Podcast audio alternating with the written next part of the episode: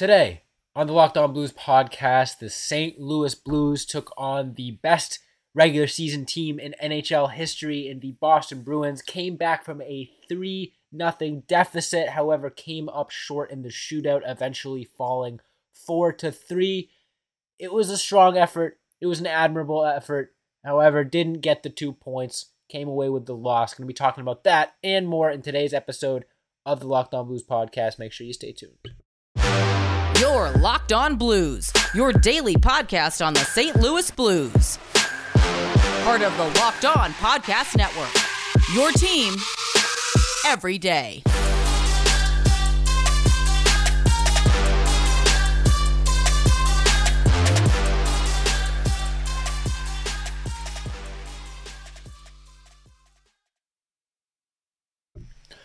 Ladies and gentlemen, welcome back to the Locked On Blues podcast, part of the Locked On Podcast Network, and your number one source for Blues content. I'm your host, as always, Josh Hyman. If this is your first time tuning in to Locked On Blues, welcome to the show.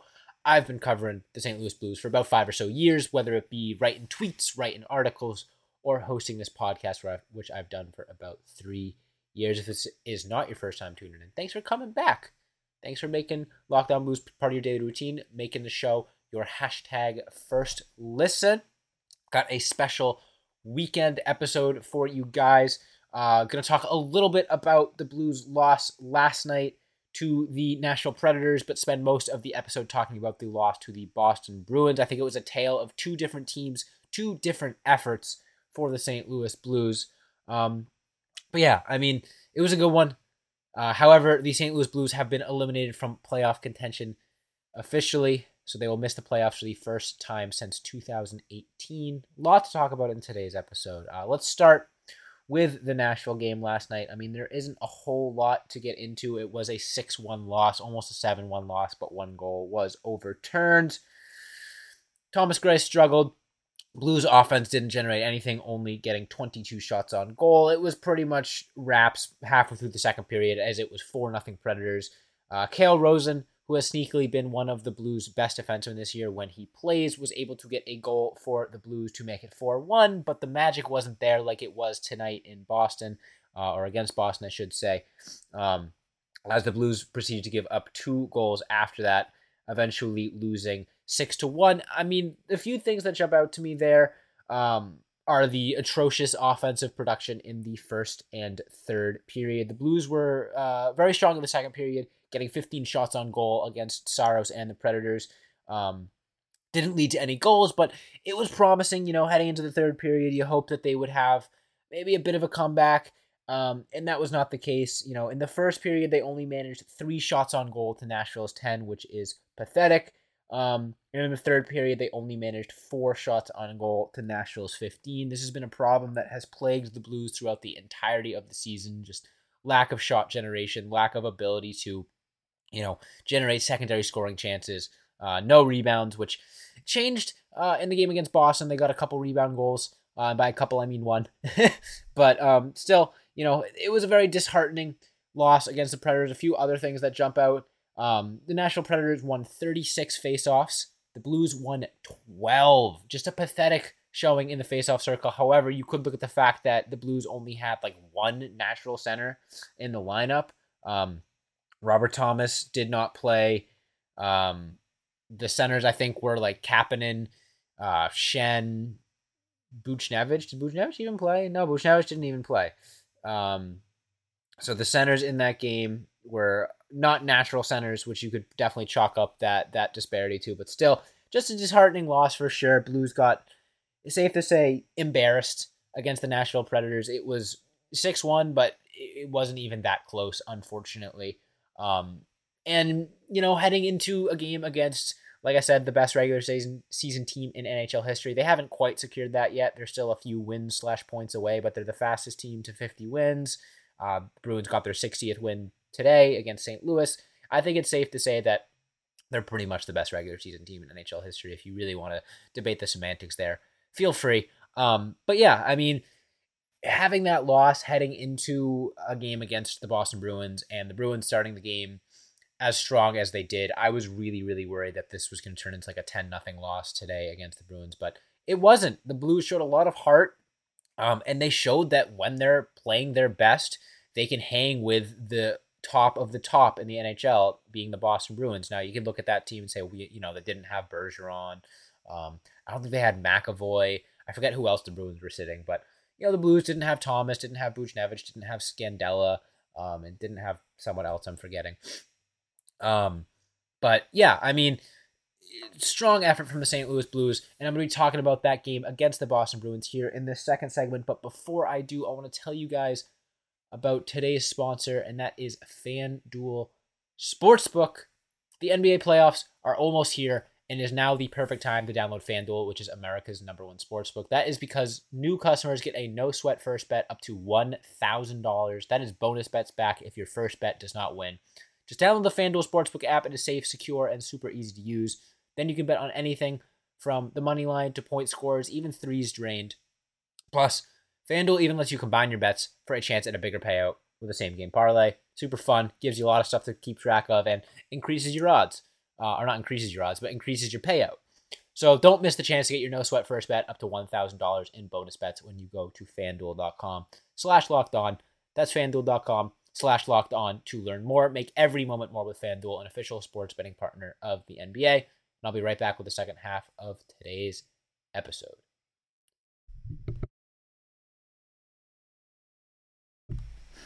All right, so following the St. Louis Blues' embarrassing 6-1 defeat, they had the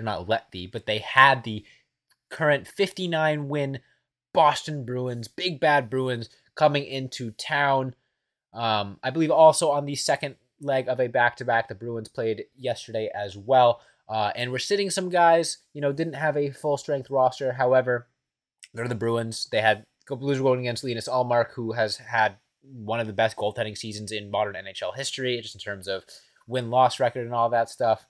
Jordan Binnington in between the pipes for the St. Louis Blues, and I was pretty optimistic about that. I think his mental edge and the way that he plays, with his heart in his sleeve, a team like the Boston Bruins, I always expect Binnington to have success against, because he had success against them in the biggest stage in hockey, and that was proven correct. Binnington had a really, really solid game. Obviously didn't get the win, but still was a big part of why the Blues were able to hang on in this game and eventually force overtime and a shootout. He was spectacular in the overtime, but let's break it down period by period, play by play. There are a couple of notes that I had. First period was tough for the Blues. They hung around. They struggled with shot generation again. Bruins got 12, Blues got 8. And Jake DeBrusk eventually got the first goal off of a rebound. It was a tough goal for sure. Blues had a 3-on-2 that broke down. Colton Parayko tried to step up into the play, got bodied. Eventually it turned into a 2-on-1 or a 3-on-1 for the Boston Bruins, with Nick Leddy being the only defender back for the Blues, which is less than ideal in that situation. But It was a decent first period, I think. The Bruins came out pretty hot. They definitely dominated play in the first and were the better of the two teams, as you would expect. The Bruins have already clinched the president. No, yeah, they've definitely already clinched the President's Trophy, and the Blues now have clinched a lottery spot. So it was definitely a game that the Bruins were favored to win, obviously. And the first period showed that. Penalty kill was decent for the Blues in that period. They killed off a penalty. They did give up a goal immediately after, but I saw or I heard a stat during the game that the announcers of the Blues were 5 for 15 on their last 15 penalty kill opportunities, obviously. So they had allowed 10 penalty kill goals or power play goals over the last 15 opportunities, which is atrocious. 33% on the penalty kill is awful. There are some teams that are 33% on the power play. That's obviously like otherworldly, but still, it's bad. And the Blues did a pretty decent job of holding Boston off on that power play. Obviously, it didn't help too much, as the Bruins scored pretty much as soon as that power play expired. But coming out of that period, they were in a decent spot, down 1-0, but I think that they did a good job of not letting the Bruins completely control momentum, completely control the play, and had some success there. It looked closer than it should have, I think. I think the Blues looked you know, like they were hanging around with the Bruins more than people would expect.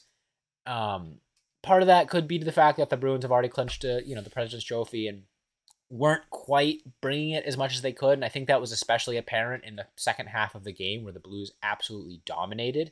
But at the same time, the Bruins are maybe the most, top to bottom, the most talented team in the NHL. Even with guys out of the lineup, their forward core is filthy. Their defense is stacked and their goaltending tandem is otherworldly. They're just on paper better than any team in the NHL, especially the St. Louis Blues. So, the fact that the Blues were able to hang on in that first period was encouraging, especially considering the shot disparity. And I think the fact that the Bruins had the majority of chances and the majority of possession. Heading into the second period, however, is where things got a little bit ugly. The power play for the Boston Bruins has been struggling this year, very much so. But the penalty kill of the Blues was worse. It's sort of a stoppable force meets a movable object, as they say. And the Bruins eventually did crack on the power play with Tyler Bertuzzi scoring a goal right at the goal mouth. It was a spectacular pass from David Pastrnak, but then you look at the fact that there was Tyler Bertuzzi just sitting there with his stick, like basically in the goal, and no one's taken him. I think it was Leddy who was out front there. And, Binnington, obviously, him and Leddy combined to let that pass go through. It's a tough one there. It was obviously an incredible thread-the-needle pass from David Pastrnak. But at the same time, you look at that, you're like, wow, that's a little embarrassing that passing lane was wide open. Absolutely nothing Jordan Binnington could have done there. It was a spectacular pass that just got through. And I think I could have scored that if I was in Tyler Bertuzzi's position. It was one of the easiest goals he will ever score in his career. He swung and missed with his stick, I think, and he got it with a skate. It might have been a different goal, but still, it was a slam dunk, pretty much an alley-oop goal for the Boston Bruins.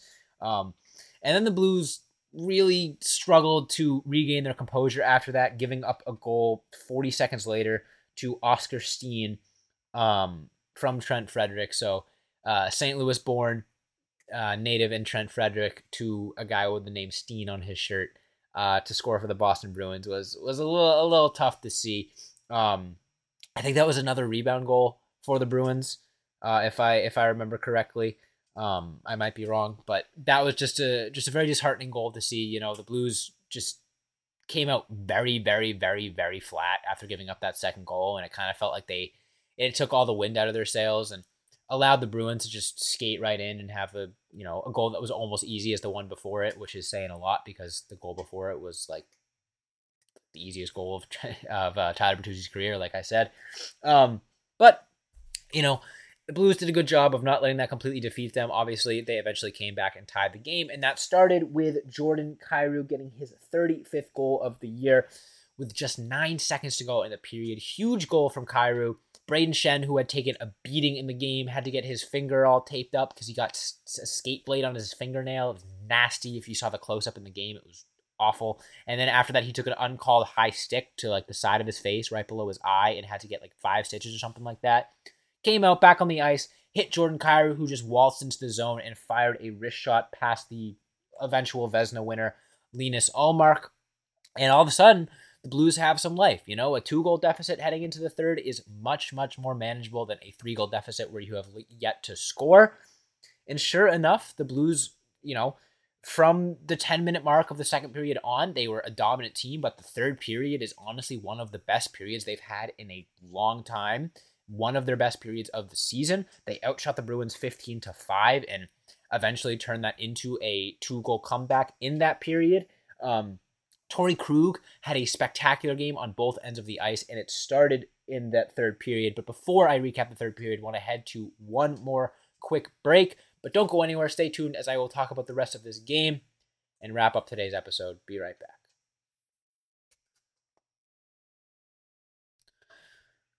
All right, so I mentioned Torrey Krug before the break, and I want to give him a big shout-out. I think this could have arguably been his best game of the season and one of his best games ever as a member of the St. Louis Blues. I think playing his former team had a big part in that. He had a really funny interview where He made fun of Marchand's nose. I forget exactly what the quote was. I think they basically asked him, like, do you enjoy playing against your former teammates or something like that? And he goes, oh, yeah, I love it. I love playing against my former friend, or not my former friends, but I love playing against my friends on the team, especially the guy with the big nose, something like that. I thought that was pretty funny. But you could tell that he had a fire in his belly. This game, he was playing like a man possessed out there, playing strong defense for him and creating a lot of offensive opportunities as well. And sure enough, that paid off. About halfway through the third period, the Blues came down. Saad and Shen combined for a bit of a give and go before Shen took a shot on goal, and the rebound popped right out front to Torrey Krug, who just fired it into an open cage, and all of a sudden, the Blues have a bit of life. And you're looking at it, you're like, oh, it's a 1-goal deficit. You know, anything could happen. The Bruins definitely looked like they were checked out of that game. It looked like they had pretty much looked at that 3-goal lead and said, all right, cool, we win. Let's half-ass it for the rest of the game.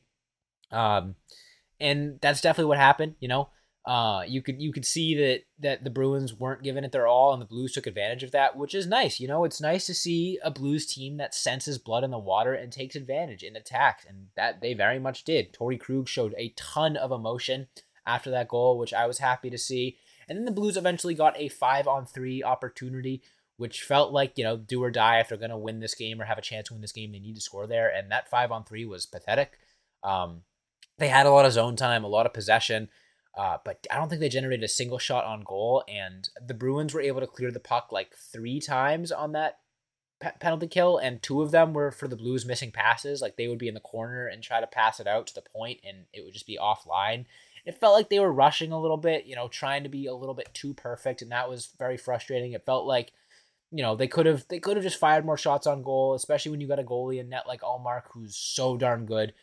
You're better off just trying to get a dirty rebound goal than a perfect finesse one-timer. He's going to see those. He's going to be able to stop them.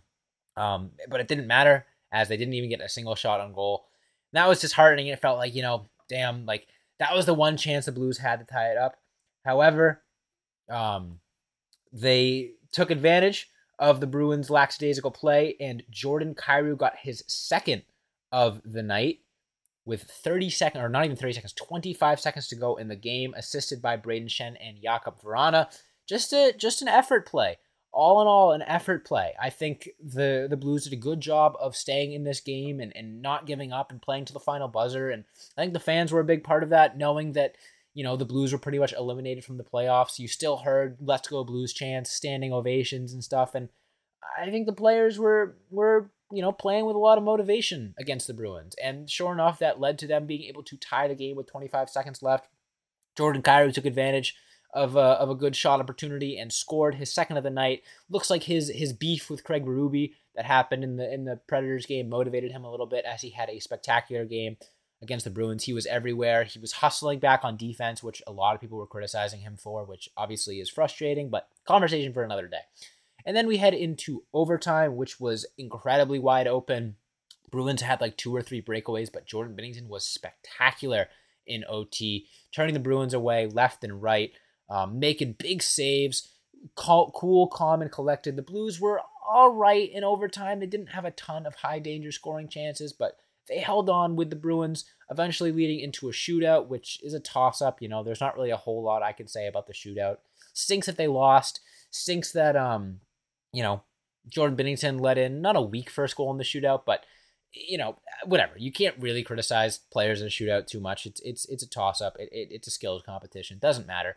Blues earned a point against the Boston Bruins. However, the Bruins eventually came away with their 60th win of the regular season. Only 4 teams have done that. The Bruins obviously being one of them.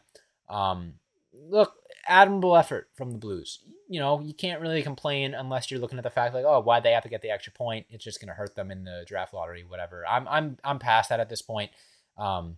It's clear that the Blues are going to be a decent enough team down the stretch where they're not going to be a top 5 or top 6 draft lottery position, and that's okay. It is what it is. Either way, they're still going to get a top 10, top 11 pick in a very stacked draft, and I'm not going to indulge in that as much as, part of me would love to see the Blues, in the lottery odds, in the Bedard odds in a few months when they're drawing the draft lottery. But it's also fun to watch them play competitive hockey and play with passion and win some games. So very admirable effort against the Boston Bruins. We only have a few regular season games to go. I'm looking forward to seeing how the Blues can rally and play some good hockey, knowing that they're not in a playoff spot, knowing that they're guaranteed to miss the playoffs for the first time in, half a decade. So that being said, that is all the time I have for you guys today. Hope you enjoyed a special weekend edition of the Locked On Blues podcast. Make sure you're followed or subscribed wherever you get your podcast. That way you never miss a new episode. Also subscribe to the YouTube channel at Locked On Blues. Follow on Twitter and Instagram the show at Locked On Blues, obviously, and TikTok. You can follow me on Twitter at Josh Hyman NHL. Thank you all so much for listening. And as always, let's go Blues.